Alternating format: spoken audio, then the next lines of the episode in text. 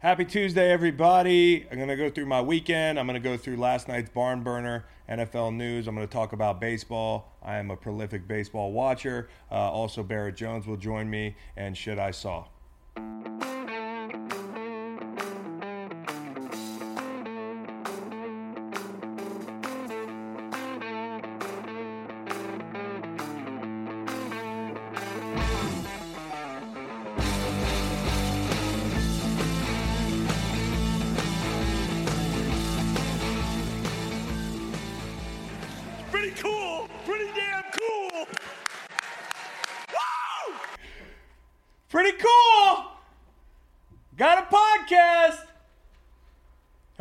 Suck.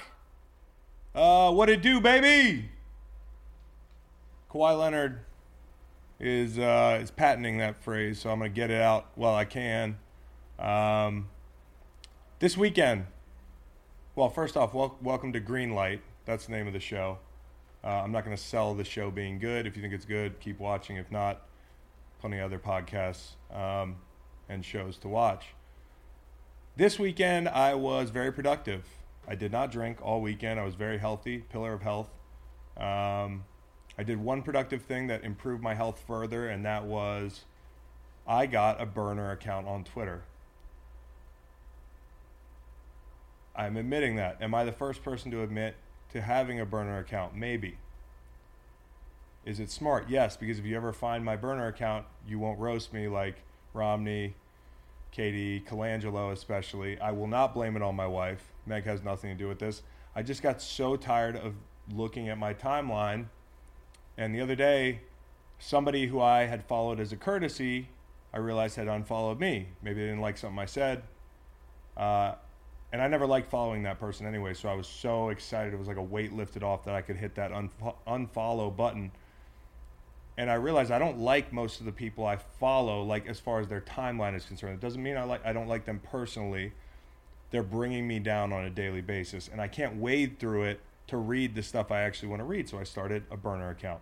And the first person that can actually find my burner account, I will fly you here to the prestigious Greenlight Studios in Charlottesville, Virginia. This is wine country. We have a lot of restaurants. Uh, I'll take you out on the town, have you on the show, but you got to find my burner account. I'm also having trouble because at night when I get high and I'm on my burner account, I forget that I'm on my burner account and I almost I go to read my replies under tweets I have, my actual account, and I get angry at some, of the replies and I nearly respond like, "Hey, don't say that about me." I'm going to be the first one to directly give away that I'm using my burner account. Hope it doesn't happen. You know, I mentioned this weekend I was a pillar of health, uh, no drinking. Two weekends ago, not so much. It's all about balance, one and one. One weekend you drink a bunch of beer, eat some fried food. Next weekend you live clean. That is the post 30 formula, along with mixing in some waters. Uh, two weekends ago, I went to the mecca of unhealthy living and I went bowling. Hadn't been in a long time. I was there for a birthday party on a Friday night. Not a kid's birthday party, believe it or not. My dear friend Kenny turned 34. Happy birthday, Kenny. Thank you for throwing your party at a bowling alley. We do like going bowling. Hadn't been in a while. The lanes were packed. Like bowling is frozen in time. It is still 1998 at bowling alleys across America. It's like baseball to me this time of year. Not sure who actually watches baseball. You open up Twitter, you go to a sports bar, everybody loves baseball. Walk into a bowling alley in 2019, it's still there. Uh, not a lot of overhead in keeping those things, the lights on in those bad boys, I don't think. I mean, what does it really cost to run? One thing they do have to pay for is delicious food. I was the brave soul that opted not to eat dinner before going to the bowling alley the other night, and I needed something to preface the 236 ounces of Miller Lite I was going to consume while bowling a 113.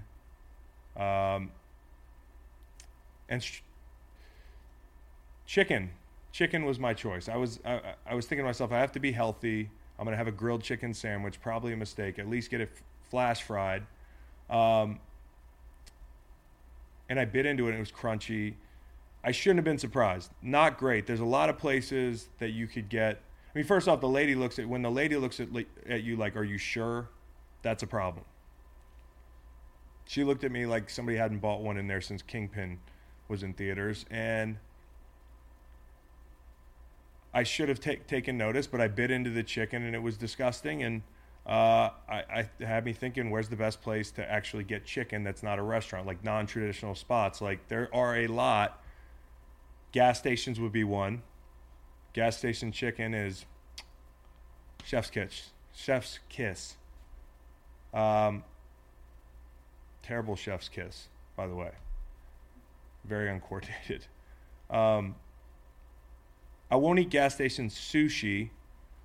Not my favorite. I draw the line there. I eat airport sushi, not gas station sushi. Um, but one place that has pretty good chicken, and I know some people on the set will agree with me, is is, is strip club chicken. I can say that. That's that's okay to admit. I've had strip club chicken. Uh, East St. Louis has some good strip club chicken. Gas station, it's an 8 out of 10. Strip club chicken's like a 10 out of 10. It is the holy grail of non traditional chicken sources. Uh, East St. Louis, again, it's a staple. It's usually served on a nice bed of fries. You have to anchor all that guilt and shame that you have when you are at a strip club at 1.30 in the morning. You come home smelling like cigarettes and strip club chicken. Uh, you got to carb up for the anxiety ridden Sunday or Monday or Tuesday, depending on who you are, that you're going to have. Um, you know, there was a there was a restaurant in Northern Virginia. I shouldn't call it a restaurant. It was a it was a gentleman's club called Crystal City, Crystal City Restaurant. It's an abomination to the acronym CCR, and I'll tell you why. They serve sushi right under the performers. That's what we'll call them. For $260, I looked this up and I've never been, but I have friends that have been. You can spend an hour in the back room. And you book that hour through your server. So after you get brought a plate of mahi mahi with baby powder on it, just baby powder falling from the sky, dusting your mahi mahi. You get to go to the back room for an hour. And it's disgusting. I would not eat sushi at a strip club. That's where I draw the line. Strip club chicken, A OK, CCR, glad it's closed down. I don't want to be insensitive to the performers that made their living there, but sushi is a no go at a strip club. Uh, Another thing this weekend is the Titans continue to be the bane of my existence. First, they take the Oilers, coolest uniforms in football. Then I go 0 3 in my professional career against the Titans. I'm not sure I was winless against any other team. We could look that up later. Uh, but that included a 47 to 7 drubbing back in like 2010, where I watched Chris Johnson um, pass by our defense like like a a Ferrari on the highway, and we didn't know what the fuck was going on. Um, 23 to 3, we lost to Jake Locker. Or actually, it was 26 to 23. 26 to 23, we lost to Jake Locker uh, in a tight ball game, barn burner back in like 14. Um, or was it 23 to 3? Did we get our asses kicked that bad by Jake Locker? I think it was 23 to 3. The game we did lose 26 to 23 was an overtime game in 2018. Yeah, felt like 10 years ago. It was a year ago. And we lost an OT. We blew a 17 3 lead. Every time I played the Titans, it was something terrible, and they continue to whoop my ass post football. I got roped into Chargers second half plus two and a half two weeks ago and celebrated in a bar after a really bad day. I thought that was the, the bet that would get me back in it. I thought Melvin Gordon crossed the goal line. Obviously, he fumbled. Obviously. That sunk my Sunday two weeks ago, and my Sunday yesterday, or two days ago, was sunk by uh, Derrick Henry looking like Jim fucking Brown against the Tampa Bay Buccaneers defense. The defense that held Saquon Barkley in check, CMC in check. Everybody they played can barely sniff a yard. The minute I bet Derrick Henry under 62 and a half, I should have known those damn Titans. So yeah, Titans, I respect you, but I don't want to use the word hate at this point. I don't like you. You continue to torment me. Let's get on to some NFL stuff. Ravens, Dolphins. I said Dolphins. Camarillo's got it. 40. He might 30. He may go the distance. He got it.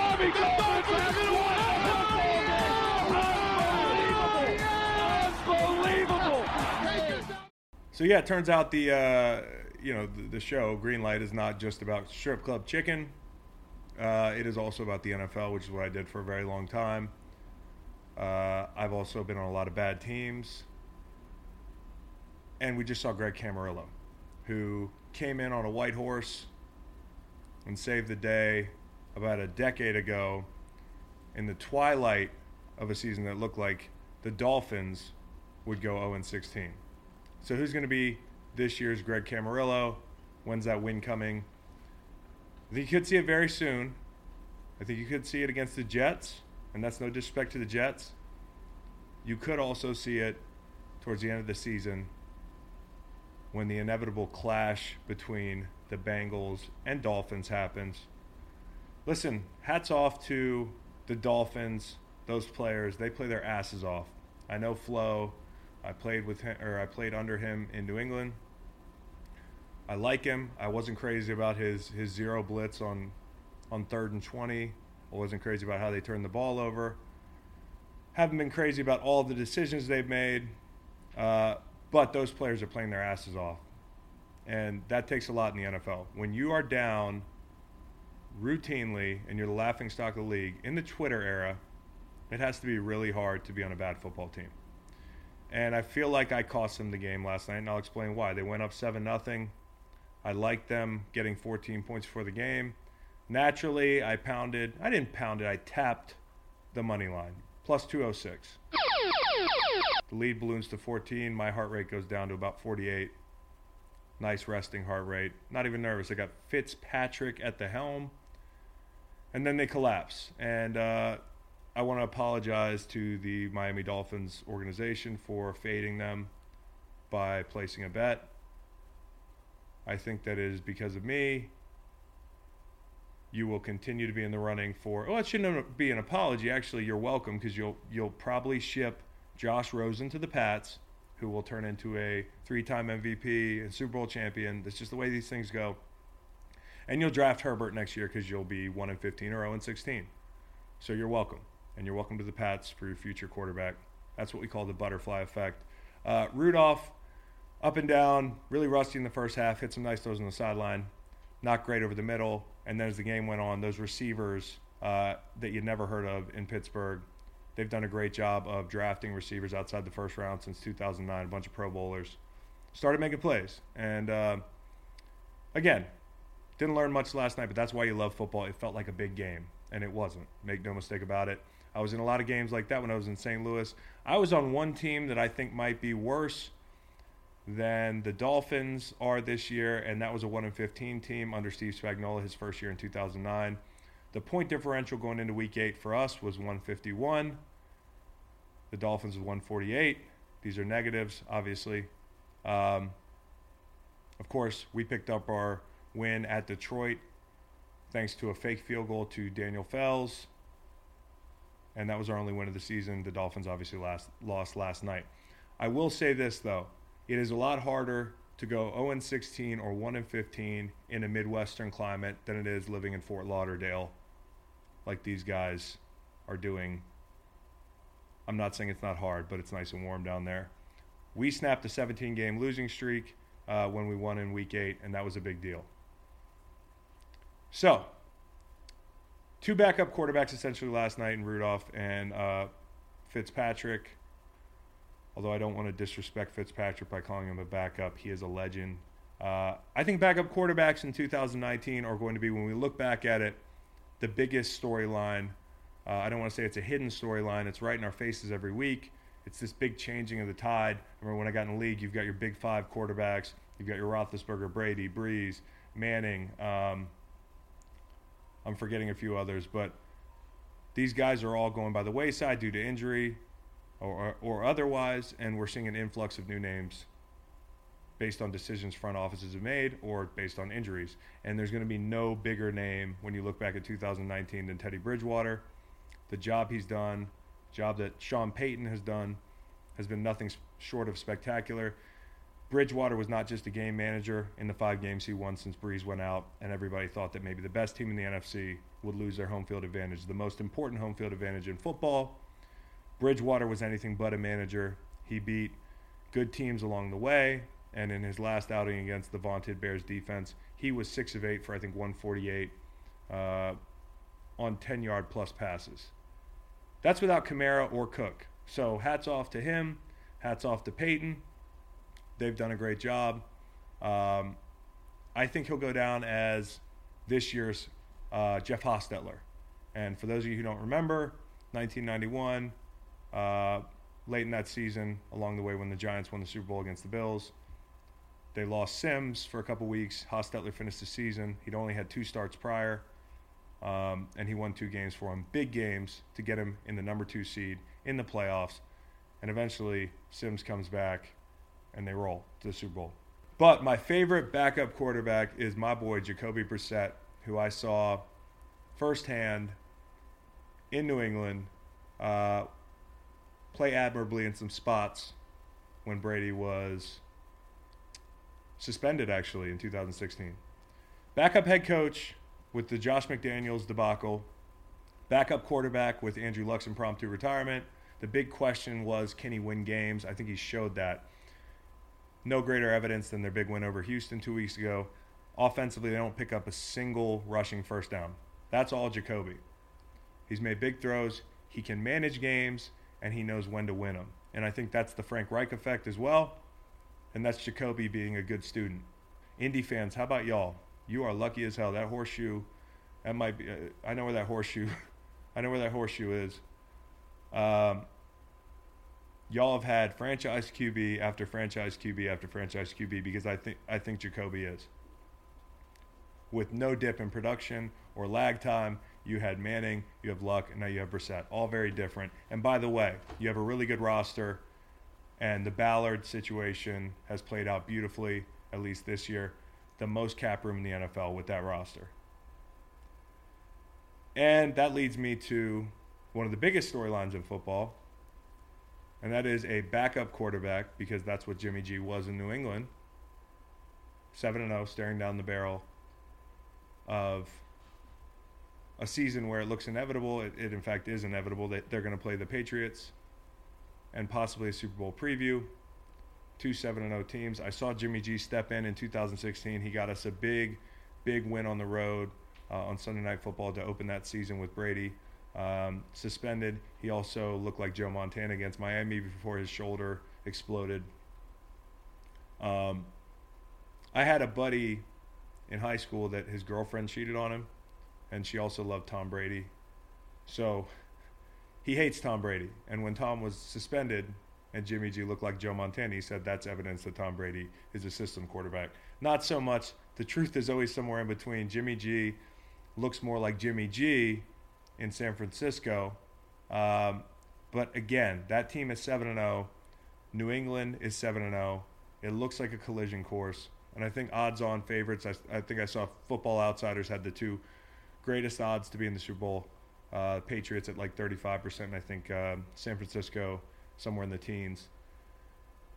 There's a lot that they have in common, right? So there's the wide receiver, wide receiver trades right before the deadline. Sanu and um, and and Sanders going to those two teams respectively to inject some life into two kind of middle of the road offenses. Um, you have injuries to uh, two key O linemen on both teams. You, Joe Staley's coming back. You get you're getting Wynn back in New England. You lose David Andrews. Obviously, he's not coming back. Um, they both use fullbacks heavily.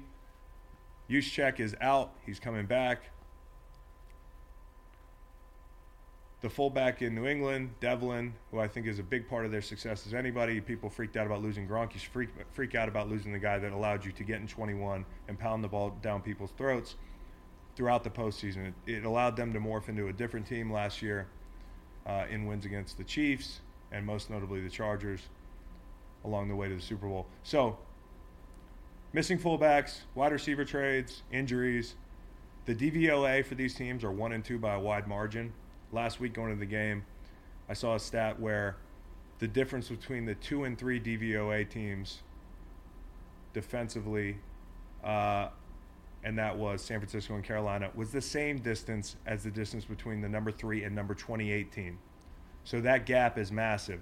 These two teams are all on their own, and they do it from the back end down.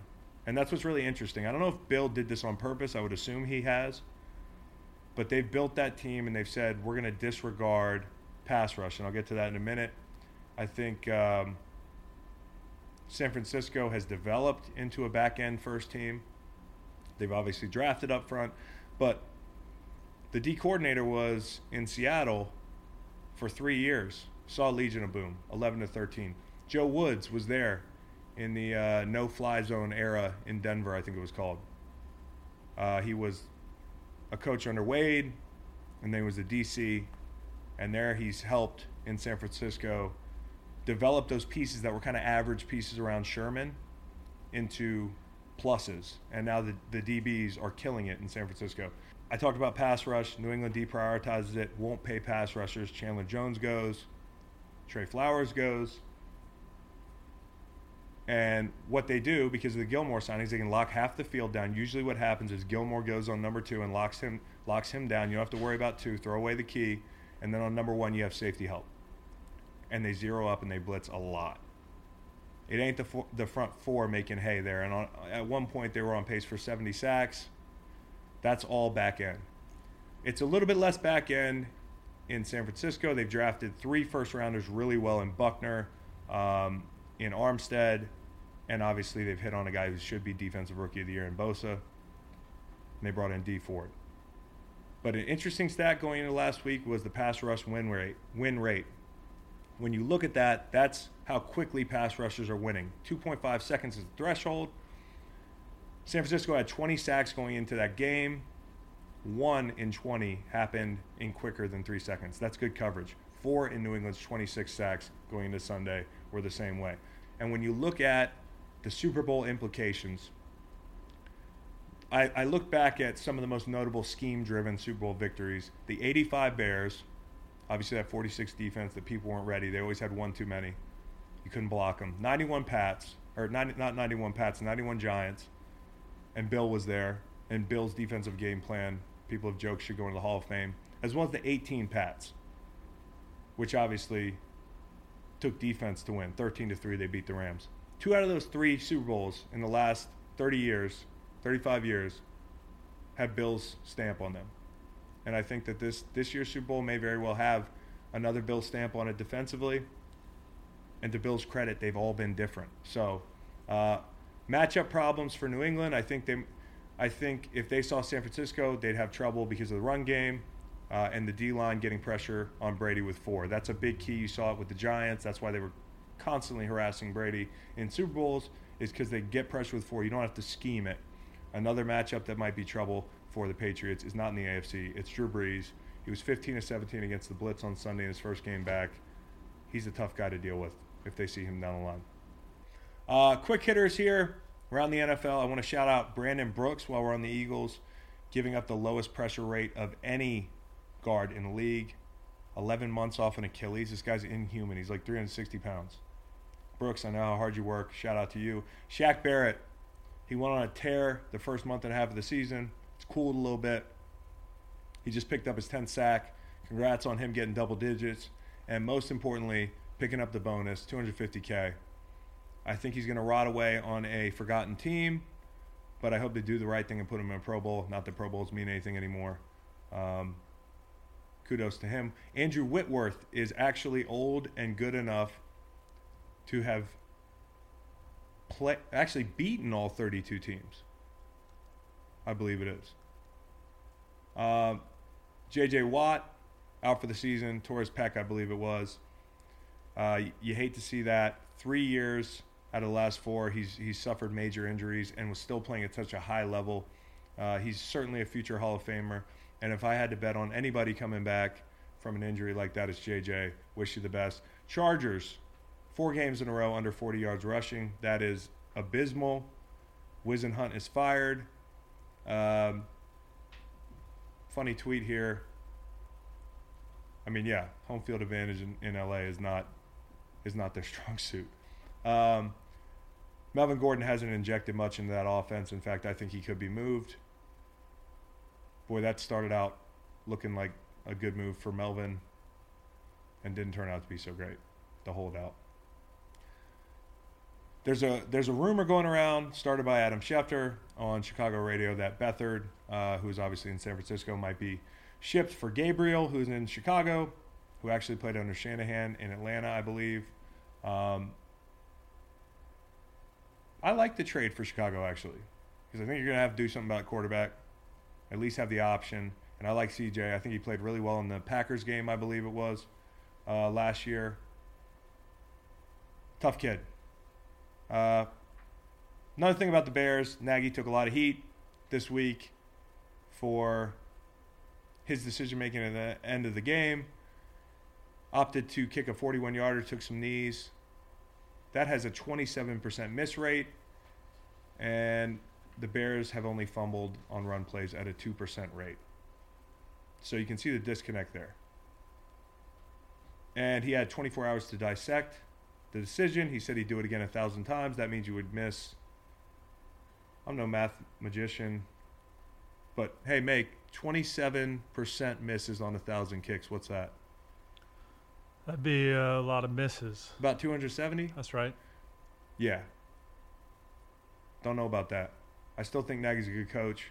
Um, I think they have to do something at quarterback. So, enough football. I get bored with it. Uh, I am much more of a baseball watcher, as y'all know.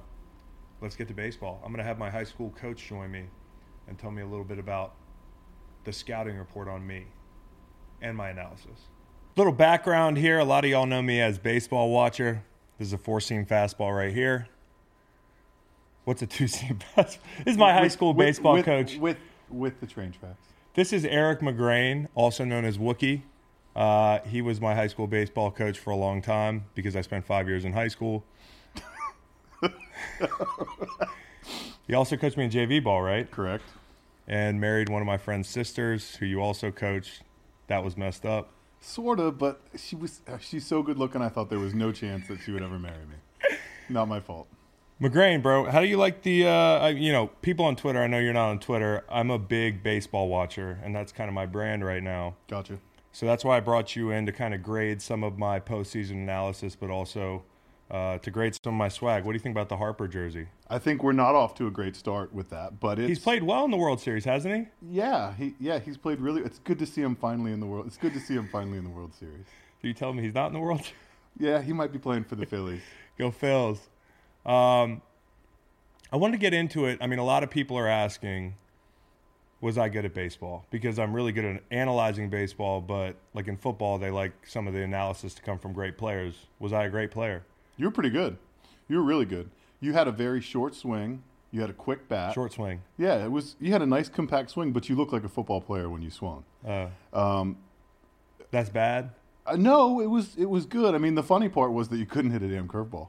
Um, I can remember practices. I threw like we were in the cage forever. I was just spinning balls at you nonstop, to the point where I was like, "This is hopeless." Like genetically, I just felt like, That happened? yeah. Maybe and, I blacked that out. I don't remember. And um, I'll never forget. Your dad was like, w- "You know, what's the plan?" And I was like, "He's not allowed to swing at curveballs." Because if a pitcher saw you swing and miss at a curveball, I was afraid that you would So it's like a self scout. Like if we don't even try to hit curveballs, No one will know that you can't hit them. Because I was like, it's high school. They got two pitches, and everybody knew who you were. You were the biggest kid out there. I figured every pitcher wanted to throw a fastball. So your batting plan was, if it's straight, swing. And you hit like 700. It totally worked. Yeah, 700 against fastballs, which is good. You, I mean, you had a great season. Because I'm senior- check. Hold on. No major leaguers ever hit 700. Never, never. You had a great season just swinging at fastballs. enough about my weaknesses. Talk about my strengths. So my favorite Chris Long moment was so you took your junior year off from baseball I did. I took a hiatus. and you came back your senior year Yeah. and you were just and you played lots of sports your senior year. You're just having fun. Sports guy. Um, and we were at Fernandina Beach uh, on our spring break trip, and it was a night game. They had these low lights. There was some fog. Set the table. This is my first time back to Jacksonville and the Sea Turtle Inn. For you Correct. Jacksonville residents watching the show. So this is Uh, our- We stayed at the Sea Turtle Inn. The last time I was there, I got kicked off the trip for trying to buy Swisher Sweets with somebody else's ID. I walk into a 7-Eleven. I'm. It's like the JV trip. So of course, there's nothing in the Swisher Sweets, but like JV athletes like to grab some cigarillos and just walk into an alley. Like they're, so it's me and some homeless guys and i'm puffing these these these filtered swisher sweets with nothing in them um, so i go to 7-eleven and try to buy them at the sea turtle inn. You've heard this story. Yeah, Evan. Yeah, well right as i i try to buy the swisher sweets the woman would have thought i was trying to you would have thought i was trying to rob the 7-eleven the way she was it like was police Overre- it was an overreaction. there was a cop yes. it happened to be this was my luck i always got caught there was a cop that happened to be in the parking lot and he brought me back to my hotel um, but my first trip back i had a redemption tour You did, you did, and it was that Fernandina Beach. They were they were a good team, and the kid was throwing real hard. And this was like testing out the theory of don't swing at curveballs. Hmm. And so it's your first at bat. We're all kind of wondering like how it's going to go. And he, I mean, he was throwing mid 80s, and you hit that thing a good, it was mid to high 80s probably it be may have honest. 96, 97, something like that. But good movement you absolutely mauled it. Hit a complete laser, like way deep over the lights into the woods. It was easy. they 450. call that a moonshot It was a it was a laser. You hit a lot of balls real hard. okay but my brother was better Yeah. okay I mean, kyle was better he had that classic, beautiful left-handed swing. ken swing. griffey Very. he looked so. like a big ass ken griffey jr but a white ken, like a Yes. whiter Yeah. yeah He was. Yeah. He had a very good swing, and I'll never like that was your home run. That was a missile that went 450. I mean, to the point where could i hit the ball 500 feet I think we had this discussion one day, like in the locker room, and I think it could. I think you could. could kyle hit it 550 Easy, easy. So, I, I mean, that ball. For I don't want to take anything away from your home run in Fernandina. no Beach. we're past that Okay. Um, I mean, that kid probably watches on Sunday and's like, yeah, I, I, I gave up gave that up home run. missile. Yeah, I gave up to. But anyways, but Kyle's was like, Kyle hit this ball in the state championship game against Paul the Sixth, and it was like, you know, good home runs have like landmarks, right? You hit a parked car and the alarm goes off. You hit the bowl and you get Yeah. a free steak. So, right field had this huge water tower behind it, and Kyle hit this hanging curveball between the second and the third rung of the water tower. So it was like, it was no question. So it was he hit he hit the curveballs. yeah, he could hit the curveballs. he hit it. It was like no question it was leaving the yard. It was like, is it going to hit the damn water tower? So he goes through the second and third water towers. I know it's a massive bomb because I look in the stands and everybody's got their phone out. Like This is what year is this? I know, this is they had what- their their fucking razors, their flip phones. LG, like yeah. And I look up and everybody's taking a picture and everybody's kind of shocked. So I'm like, dang. There's no way you're catching that ball in mid midair the way the pixelation was in 2000. No way. But I think they were just filming. Yeah. It, it was bizarre. Mm-hmm. So that stuck out. And then it was like once it went through the water tower, it was like over a fence into somebody's yard. I mean, I'd love to see the layout of that field because I that could have easily been 500 plus. oh yeah, I remember the shot. Okay. So, but my favorite part, the thing that makes the home run even more epic, is that it lands in the backyard of some dudes that were just grilling on a Saturday. Like the guy, so they're just grilling out there. they've never seen a ball hit their yard, probably. Probably Ch- ever. no Never. chance.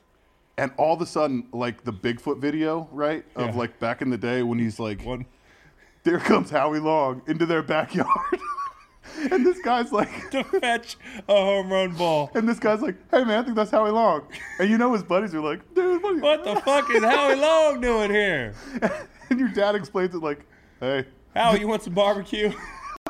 So that's my favorite is not only was it a massive bomb, but it includes these like random dudes that are like, That was the that was the most memorable memorable day for those folks. I believe so. Yes, for sure. So, uh, also, I want to admit something before we move on to my current uh, job as an analyst. Got you.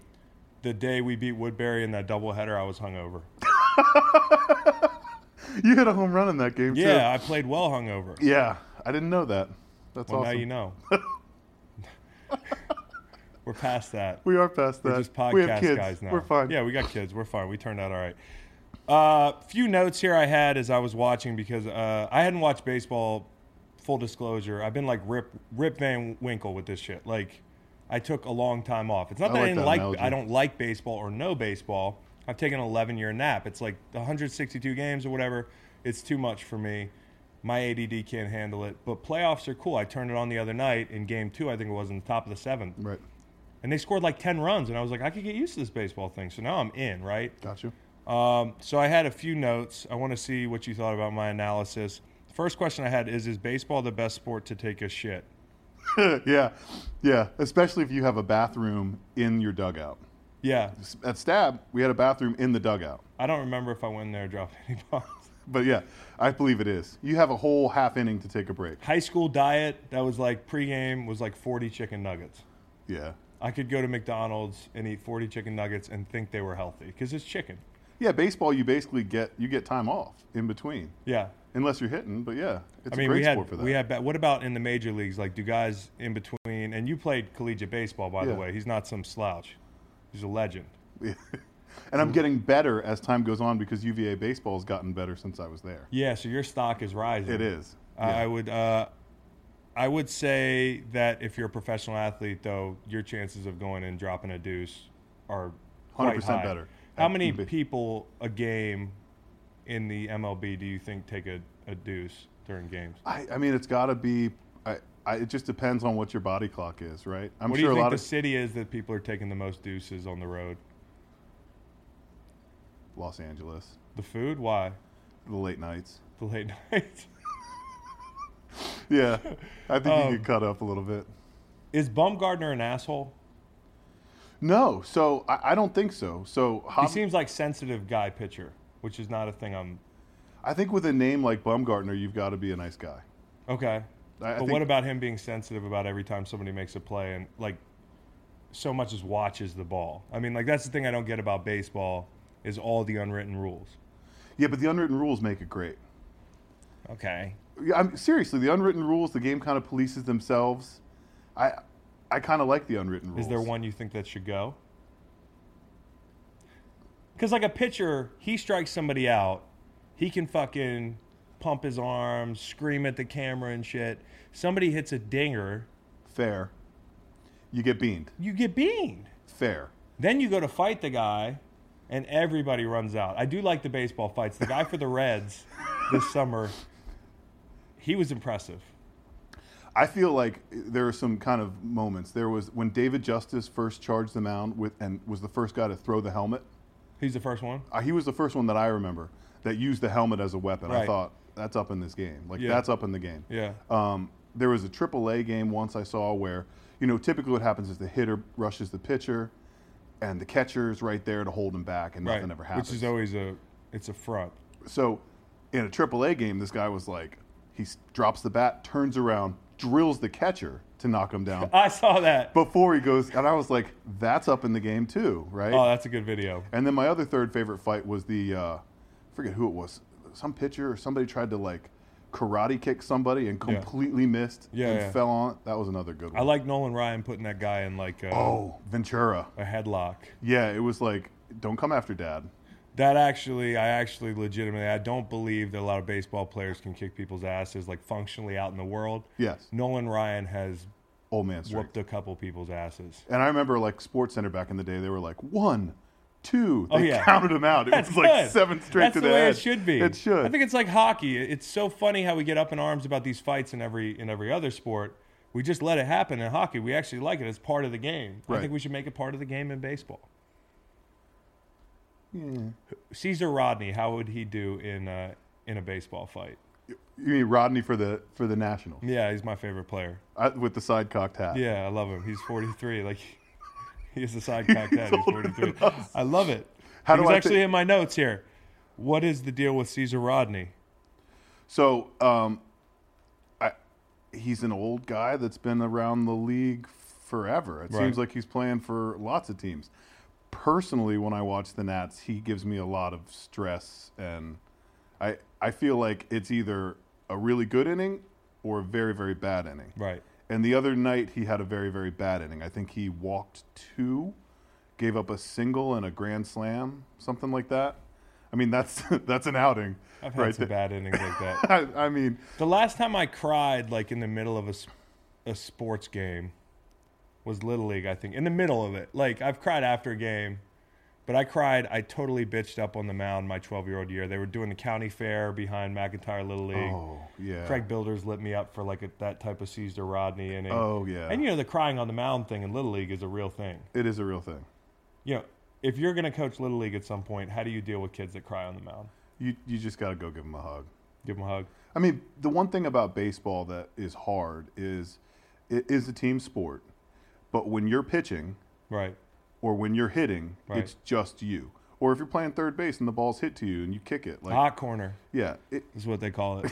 in the biz, yeah, it's a very isolating sport. Like when Yeah. you strike out, there, it, it's not like the safety didn't come help you in the defense. Exactly. Like you struck out. yeah, it was just you. Yeah, it was just, and you got to own that, right? Yeah. If you're pitching and you give up a massive home run, it's like, yeah, I, I did that. So it's very isolating, and so I think that, that that puts a lot of pressure on people. So, so baseball is hard for me looking at it because in football, like you said, we share a lot of the blame. In baseball, all eyes are on you.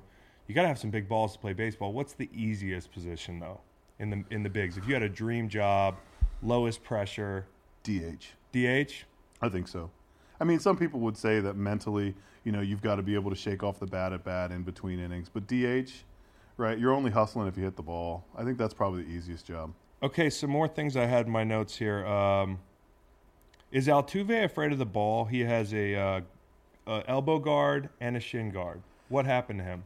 So that's part of the. So while you were asleep, I feel like the padding for hitters has become a thing. All these hitters have these. You never used to do that. No, I don't. I, I mean, I get it. Like the guys that get hit in the face that have the extra kind of jaw piece, right? I think Steinbach in the A's or uh, was, was one of the first. Yeah, do- Yeah, Didn't he have the like? the- I feel like if you got your jaw broken in half You and have an busted, excuse. yeah, that extra piece is fine. But they, you know, you got the shin guards, you got the elbow guards, and so as a pitcher, um, I think it would bother me that they have all of that armor because they're basically making themselves more comfortable on the inside part of the plate. And as a pitcher, you probably don't like that. You want them to be uncomfortable with the inside part of the plate. I think it's kind of a bitch move. I, I, I kind of agree. Okay. Um, Altuve also caught a grounder on his knees down 11 to 2 in the eighth, I think it was, during game two of the World Series. Yeah. Um, Joe Buck creamed himself and said, It's 11 to 2, and Altuve's still playing hard. Like, how fucking hard is that? It's not, to hit your knees and catch a ground ball. It's not hard. It's Okay. not. But I think I think the the bigger issue is as an as an announcer, you- like you said, 162 games, You got to keep it fresh. and it's 11 to two. Like, what are you going to talk? I mean, it was a few nights ago. It was the Nice game. play by Altuve. way not to screw that up. Like there's ways, there's different ways. Uh, the way they call baseball games, by the way, it's basically a podcast. Y- yeah, They basically fill 30 second gaps in between everything with just banter. yes, but baseball doesn't have a time, a clock, right? Like in football, you're out, you can run it out. In, in baseball, like, what do you do if it's 11 to two? You got to come up with something. Yeah, and on the t- and on the field, you're kind of like, why are we out here? Like Yeah. nine runs in an inning, it's not happening. Right. And like, I want to go the fuck home. At least when you play football and you're down 40, you could be physically embarrassed. You could be mortally wounded, so you have to survive. yes. I know that for a fact. Yes. Because we were down 40 a lot in St. Louis, which we talked about earlier in the show. But um, yeah, I mean, in baseball, what's the motivation? It's like, dude, I don't have to survive out here. Like, I'm going to take my ass home. Well, I, I, you know, I think nobody wants to make an error, and there, there are people that enjoy a blowout, right? Like hitters that are having a stat day. Yeah. I mean, they're having a great day. Yeah. Um, It's like it's like pass rushers late in the game for the lead. yeah, pretty they smell much. blood. Uh, another thing is I saw a guy hit a home run and run really fast around the bases for the Nationals. Yeah. Um, and they freaked out. I thought they were going to sports science, like Yeah. John Brenkus. Like, how the fuck? He's an elite athlete. Look at him sprint around the bases. What is the most athletic thing somebody does on a baseball field? Because I never see I see outfielders getting top speed. That's impressive. What's something that people don't think about that's a really athletic play? So I think some of the most athletic plays are when you have the shortstop and the second baseman trying to field a ball to their offhand side, right? You got mm-hmm. a short a second baseman running towards center field, left field. You got a shortstop running towards third, and they got to stop and throw across their body hard enough to throw a professional athlete out. I think, Yeah. like the the Jeter plays back when he was jumping and spinning and throwing. I think those are some of the most athletic plays. Yeah. To throw with nothing behind it, all arm strength, and your body weight's going the other way. I think that's pretty. How do older guys in, in baseball not tear their hamstring, like explode it? Because no disrespect to uh, a catcher in the MLB, but he's probably not an elite athlete when it comes to sprinting. He's not Yes. there because he's a sprinter. So you get a you get a base hit. Well, maybe catcher's not the best one. Some some guy who's been sitting there cold on the bench, whether you've been playing or not, and then you're trying to gr- run out a, a grounder. Like, how do you not explode your hamstring? I have no idea, honestly. I had a, there was a guy I played with at Virginia who who that was his thing. He just kept popping his hamstring over and over again. I don't know, right? I think It's not because he was fast. I, I mean, I, I, he was. I mean, there are other people that were fast that didn't blow their hamstrings out, but I'm I'm totally with you on that one. I don't know how they do it. In fact, if you look at baseball injuries, most of the baseball injuries happen when people aren't running in a straight line. Like Right. baseball is a very straight line sport. Right. Most of the injuries happen when people. It's the fastest uh, distance between two points. Right. That's I'm analyzing. serious. It is. I. Okay. I agree. I agree. Uh, Suzuki, what's this guy's deal, man? Because I listened to the announcers the other night. I had written in my notes backhanded compliment question mark. They basically shit on him for 35 seconds after he did something good, and then the compliment at the end was he's a stone in Verlander's shoe. Yeah, I don't. I don't get that. I don't. I don't get that. I, I, I don't think he's a pebble on Verlander's ass. Like I. I just. Oh, He's. so you? So I don't think Suzuki. I, he's not. I- he's substone. Yeah, he's substone. Jesus. I, I mean, he hit a home run, and and they gave him a lot of credit for it. But No, they didn't give him any credit. They proceeded to talk about everything he's bad at for a whole minute, and then they called him a stone in Verlander's shoe, which is the worst compliment you could give somebody. I didn't know that was a compliment. What did Suzuki do to y'all baseball fans? I, I just I just think baseball fans want people they can count on and he's and and I don't know. I don't see it. What's up with people filling out the scorecards? Is that um Yeah, so you mean at the games like people yeah? So I there are a lot of Did every did every one of them do it with their dad when they were a kid? Is it a dad thing? I don't know. So I know a lot of people that like to bring a scorebook to the game and they Yeah. and they do it and it makes them happy. I don't understand that. Like I played baseball, I get it. But like keeping like keeping score is the thing like at my kids game. They're like, "Well, someone keep score?" and I'm like, oh, Yeah, it sucks. Fine, I'll do it. You want to check your phone? "Right." You can admit it. I yeah. And I'm like, oh, I'll I don't do think it. your kids are listening to this.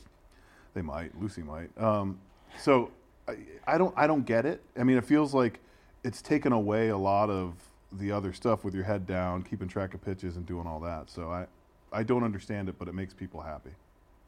Why is Frank Thomas doing boner commercials? I guess because he's got low T. I, I mean, it's it's I hard. mean, is, it's is hard there to any see. difference between a testosterone commercial and a boner I'm commercial? trying to give him point? some credit. I, it's hard to watch. He was such a stud back in the day. He's still a stud. That's the whole point of the. That's the point of the uh, the, the. But it's like it's like he needs supplements to be the same stud he was. It looks like an intro to uh, a Brazzers scene. it's hard to watch. I was a big Frank Thomas guy. Hey, up. ladies, Yeah. just sitting at the coffee shop, just a Hall of Famer in a coffee shop. is that Frank you guys Thomas? having trouble with your husbands right now? Yeah, it's hard to watch. It's hard to watch. it is hard to watch, but baseball is not hard to watch. I'm gonna keep watching it. I I, think want, I think you're onto something. I am onto something, and I want you to come back and talk baseball with me Anytime. on a regular basis. Eric McGrain, former athlete, current dad, current friend of the program. Thank you, Eric. Thank you. Well, okay. This year I was at the Iron Bowl, Okay. and I saw where they put a Scam Newton jersey on Bear Bryant's statue. Okay. I mean, again, that's 28 years later. Okay. Well, let me tell you what I did. The weekend after the Iron Bowl, I went to Auburn, Alabama, because I live 30 miles away, Sure. and I poisoned the two Toomer's trees. Okay. Well, that's fair. I put Spike 80 DF in them. Did they die? Do what? Did they die? They're not dead yet, but they They they, will. they, they definitely will die. Is that against the, the, the law to poison a tree? Well, do you think I care? Mm, no. Okay, I really don't. Okay. Roll damn tide. You think I care? I really don't.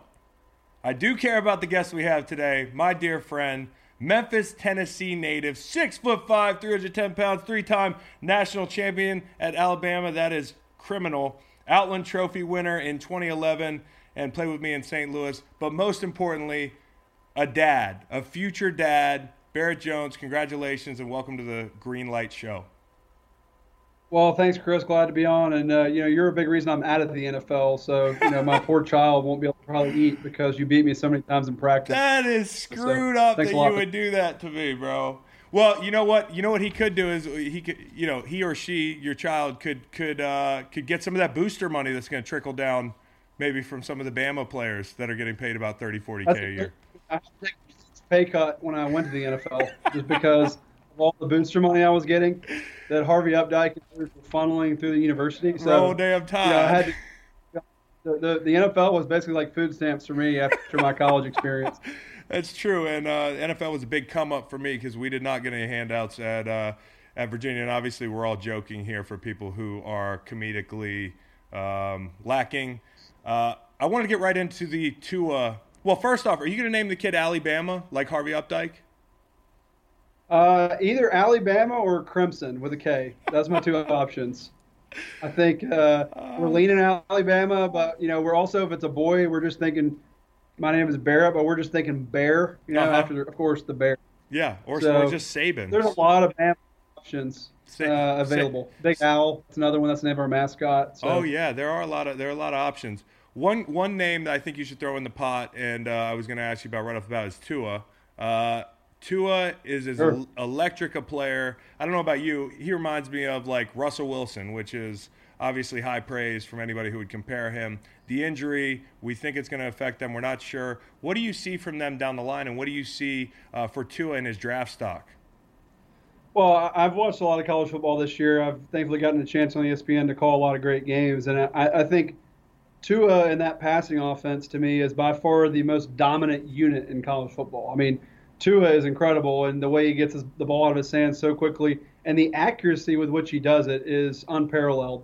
Uh, I- but I, I think let's not forget that receiving corps too. I mean, you got Jerry Jeudy, Henry Ruggs, DeVonta Smith, uh, Jaylen Waddle. I mean, they have four dudes who are, are just straight up uh, playmakers and can really beat you at man to man. You know, to his ankle, look at the high ankle sprain. I mean, you, you Right. probably had one, Chris. They're, Uh, they're you, no. you remember the famous low damn high I had? The you know, I- yeah, I know all about it. They're they're they're a bear, but you know, I don't know if you know this, but this whole new tightrope procedure, you know, that's the big thing right now is Yeah. this, this new surgery and uh, that well, we'll say one thing, you know, because Alabama they have everything great. They have incredible doctors, and James Andrews and his whole team are down there with Lyle Cain and Norman Waldrop. They they invent a lot of the surgeries, you know, that people do, and uh, they've had a lot of success with this tightrope deal. So, you know, I will say this about Tua. I love Tua. I think he's an incredible player. He doesn't play quite as well historically when he's a little beat up. That's just the mo on him. He gets hit a little bit. He sprained his ankle earlier in the early in the SEC championship game. Didn't play as well in that game. So when he doesn't feel 100%, sometimes he has tough a tough time battling through that. So that's certainly something to keep an eye on because I think LSU, uh, without Tua, there's no doubt that they're a much better team than Alabama. So uh, Wow. they're going to need at full strength uh, in order to to win that game. Well, it's like it's like the Patrick Mahomes thing. People ask why he struggled to throw the deep ball at, at times this season, and some things were dropping off. And you're like, well, it's an ankle injury, but a lot of a thrower's mechanics come from the bottom up, and that ankle. You hear quarterbacks talk about it all the time. It depends on if it's the plant leg or otherwise. When you see a guy like Mac Jones come in and I would have been surprised that they had put up 40 plus points. I know they have great players. Uh, I know they have a great system. But did you see this coming from this kid individually who played lights out on Saturday?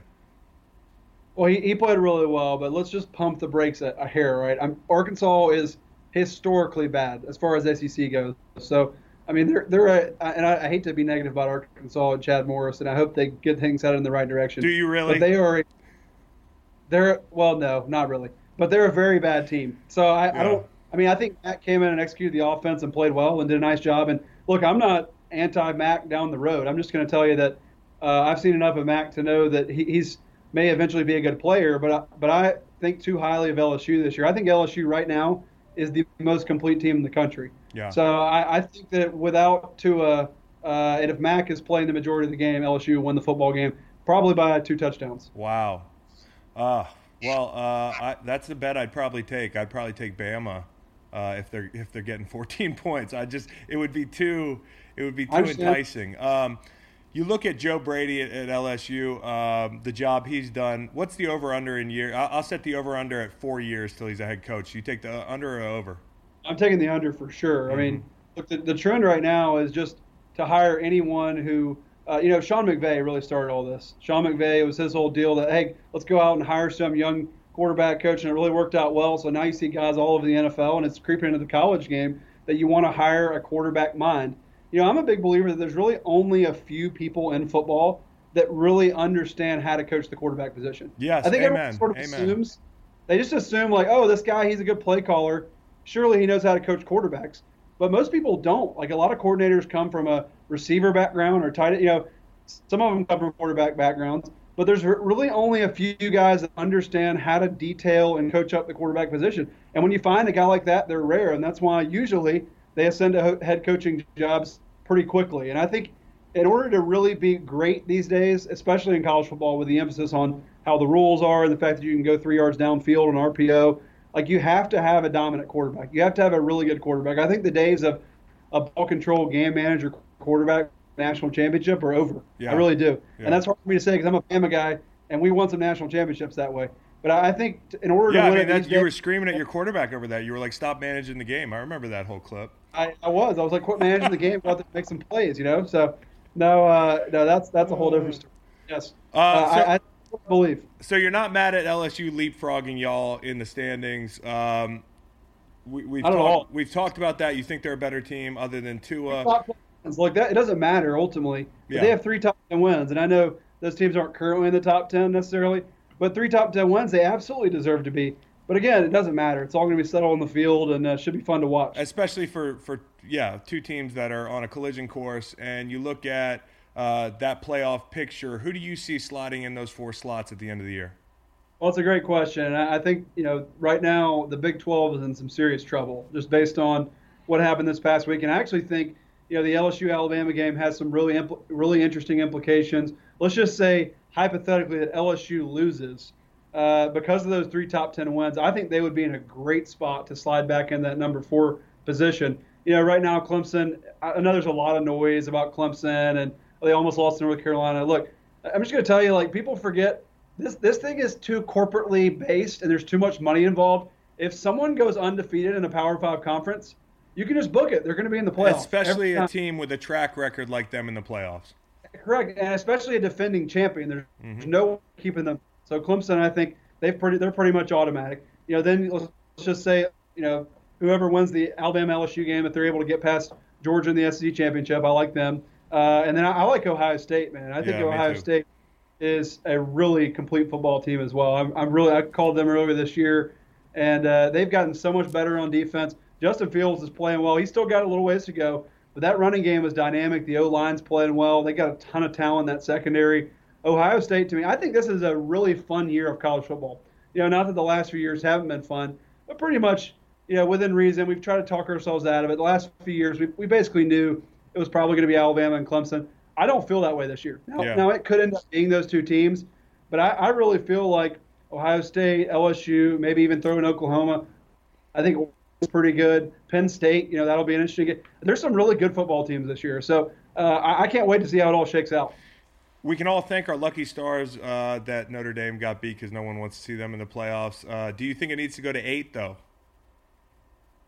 Well, it's a great question. Uh, you know, I- I'll say right now, I actually got a chance uh, la- a few weeks ago. I went to do this thing called the mock committee. They let ESPN guys do, and you go up there and like you're in the actual room and you go through and you kind of pick it out. It's a tough process. Like, Yeah, I'm sure. there's a lot that more goes into it than people kind of realize. But per- currently, I love the buzz around four and five. Like I think back to uh, Ohio State or Oklahoma uh, a few years ago. Like, like there's just so much buzz over who that fit, that fourth team is going to be. Yeah. I don't think there'd be quite the same buzz between eight and nine. So I think it's good for the sport when that's really like there, there's pretty much usually that's all anyone's talking about. Even look back to the first year where you had Ohio State, Baylor, and TCU all with one loss. Like it creates a great buzz, and like uh, so, I, I like it at four. I don't like adding another game either. Uh, do I think it will ultimately go to eight? I do because again, the old, at the end of the day, like uh, like Jay Bilas says, there's just too much money. Too, know, there's much, money. Well, not enough money. That's what Jay says. He's good. Not Not enough enough money, obviously, sarcastically. Yeah. like they can add another game and make money off of it, and especially if you know every Power Five conferences get their champion in, I think that makes too much sense. They'll probably do it. But I, I actually like the format. I think it's a lot of fun the way it is, just a battle over four or five. It makes it a little more interesting to me. Uh, I, I would be against automatic bids if they did go to eight. That to me would be a, you know, if you have some kind of I five agree. loss ACC garbage team like Virginia get in there, you know. Oh, we'd, we'd like Uh, to keep the Pac-12 completely out of it. There's no. We'd like to keep the, the Pac-12 completely out of it. So uh, I, I wouldn't like that, but you know I think it ultimately will change because again, there's just. I mean, Chris, like I'm a business guy, and it, like the whole thing to me is nuts. Like, what other business can like the Alabama football team, for example? I'm going to round off the numbers here, but like what other what other business can you spend about fifty million dollars, which is about what they spend on the program, which is a bunch, to make like a hundred million dollars? You know, what I mean, they, they they're usually like clearing like fifty I million think dollars. selling net cocaine would be it.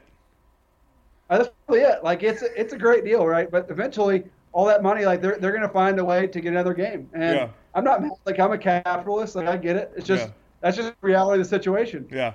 Well, I mean, uh, I they could have my money if they go to eight. I love the parity. I love the volume. That's why I love college football over pro football. Uh, so we'll see what happens there. Before I let you go, everybody here on set is like, "Hey, we we've been talking about Saban. There's got to be."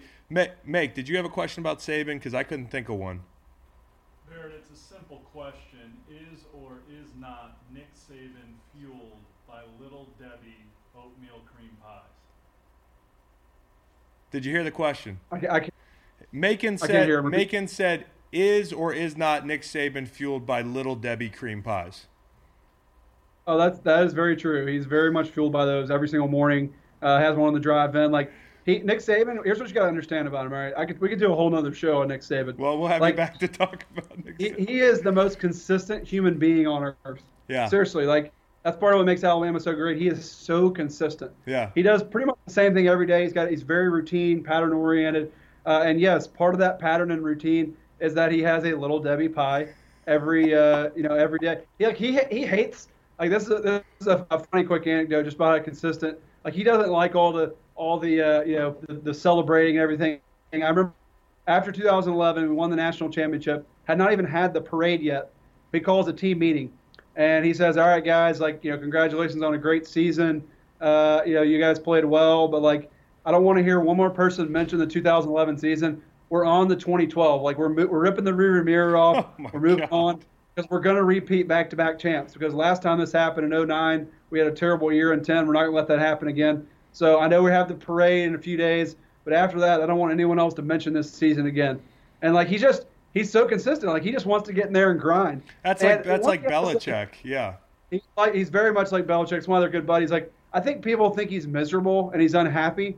I don't. I, don't, I think that's a false narrative. Like he loves. He's never happier than practice. He loves practice every day. He's skipping around. And I would He's assume the- they practice a lot. Yeah, they do practice a lot. They. They. Uh, I'm still trying to figure out where our, where our off day was that was compliance uh, because we practiced on Monday, unlike everybody else. That's why so they paid you all the big bucks, Barrett. That's why we got paid so much by these boosters, man. Big well, time. we appreciate having you, man, and uh, and congratulations again on becoming a dad. I think you're gonna make a wonderful dad. We hope to have you back uh, soon on the show. Well, it'll be fun, and I know it'll be a nervous few days for you because you're such a big baseball fan. So good luck. Yeah, I mean, I got to get through the, uh, the World Series. Hey, roll damn who's, baby. I'll talk to you later. All right, roll tide, Chris.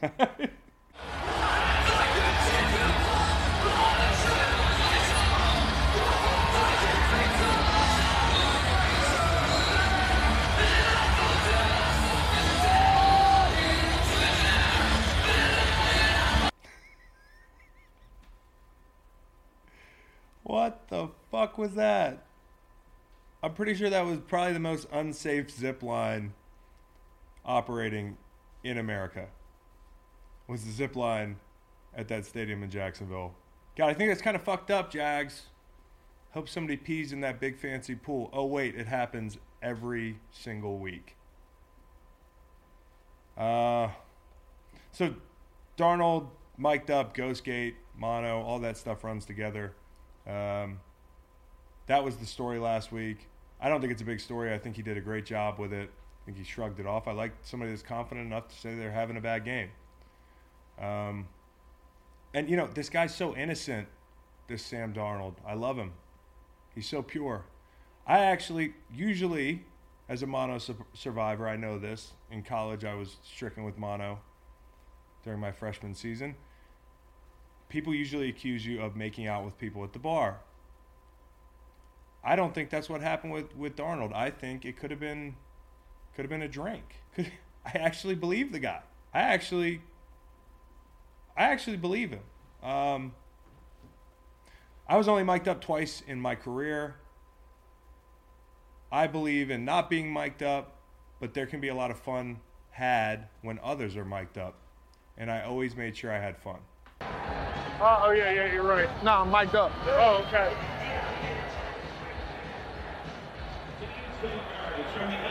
That rash cleared up? The one that you were asking me about, like a topical ointment? The, the one right next to your. Yeah. That's the oldest trick in the book. See somebody mic'd up, go ask them about their herpes rash that they don't have. It's a joke for any of you people out there who don't get humor. Uh, just just talking rashes. Nothing wrong with it. Um, again, nobody in the NFL has a rash. It's just something I ask anybody who's mic'd up. I've asked countless teammates about their rashes, and Jenk had fun with it too. So, the Sooner Schooner, a lot has developed since the video went viral. Um, they're shutting down this Oregon Trail like wagon. Oh, CTE. Boom. Tau protein. I can joke about it because I'm at risk for it. Um, the Roughnecks, man, they took a spill. That's what they call the male cheerleaders there. I don't know why they call them that. I think there's a little stolen valor there because th- those are the guys on oil rigs. Not the first time they had a spill, though. And a- again, shut down for the season. 1993 against Colorado. Ugh. That's that's when the Roughnecks were, were really Roughnecks. That's AstroTurf. Bursitis, at the very least. You got people getting the structural integrity of their knees checked out. Yeah, I think that guy blew everything in his knee out. They were a lot tougher back then. Of course, UVA, full disclosure, had a mascot disaster. This is Cavman. This is back when we weren't a powerhouse and we were on ESPNU. Nearly impaling himself with his saber. Hopefully it was fake. Cavman is a personal friend, name drop. He used to run his horses on my farm. He's a good dude. I'm not trying to dox him. But we don't do that ESPNU shit anymore at Virginia, not under Bronco's watch. And then this guy showed up again. I love this dude. This is, there he is. The Bill Burr, Johnny Sins love child right there in a wholesome ass, middle of America Chevy commercial that keeps showing up every Sunday night. And I caught it with my cell phone. You know who didn't catch it? The folks at Chevy. I'm glad that they are living clean and they don't know the work of Mr. Sins. If you do get this segment, you are a pervert. If you don't get it, do not Google who Johnny Sins is. Stop right there. It also reminded me of a fact that I wondered about before, thinking about Bill Burr and his New England accent. They don't hire adult performers, film actors, and actresses with New England accents. They just, they don't. Ha, harder. harder. Can't do it.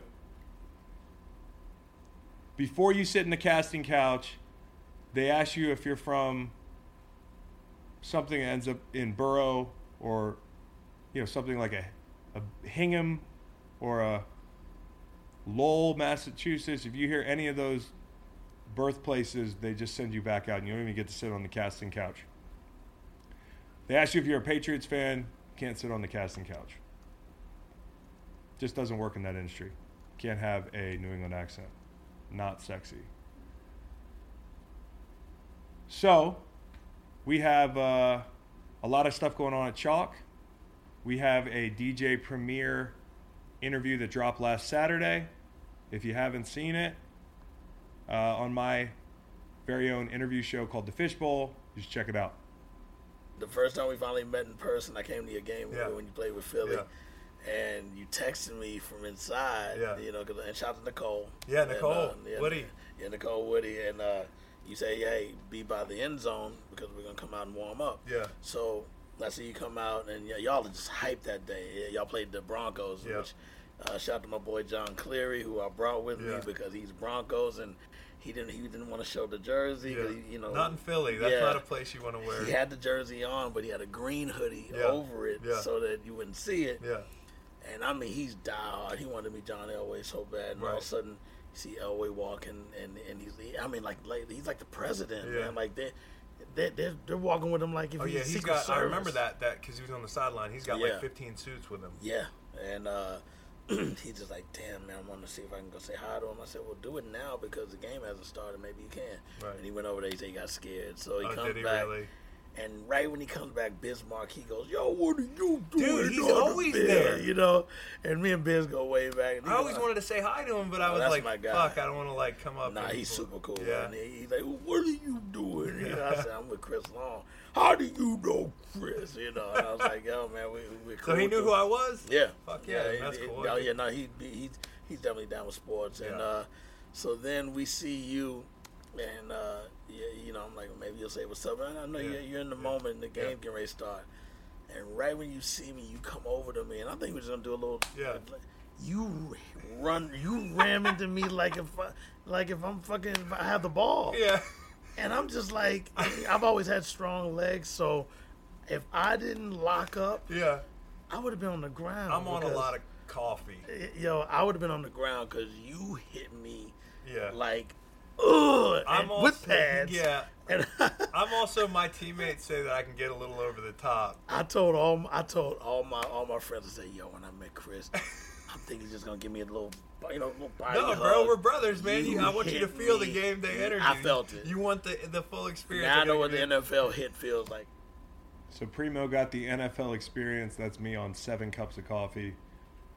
Um, before a game at the Linc, it is dangerous. Don't get in my way.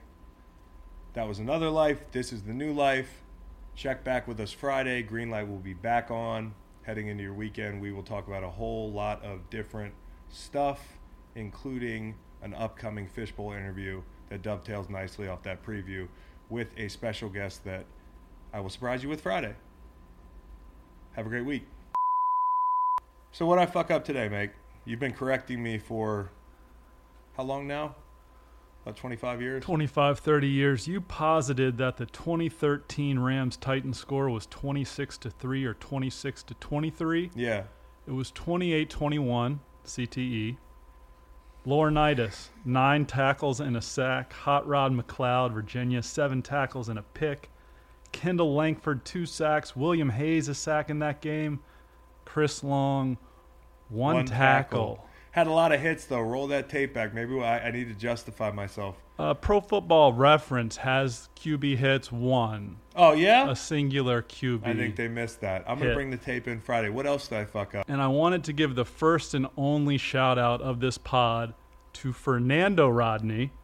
Ah.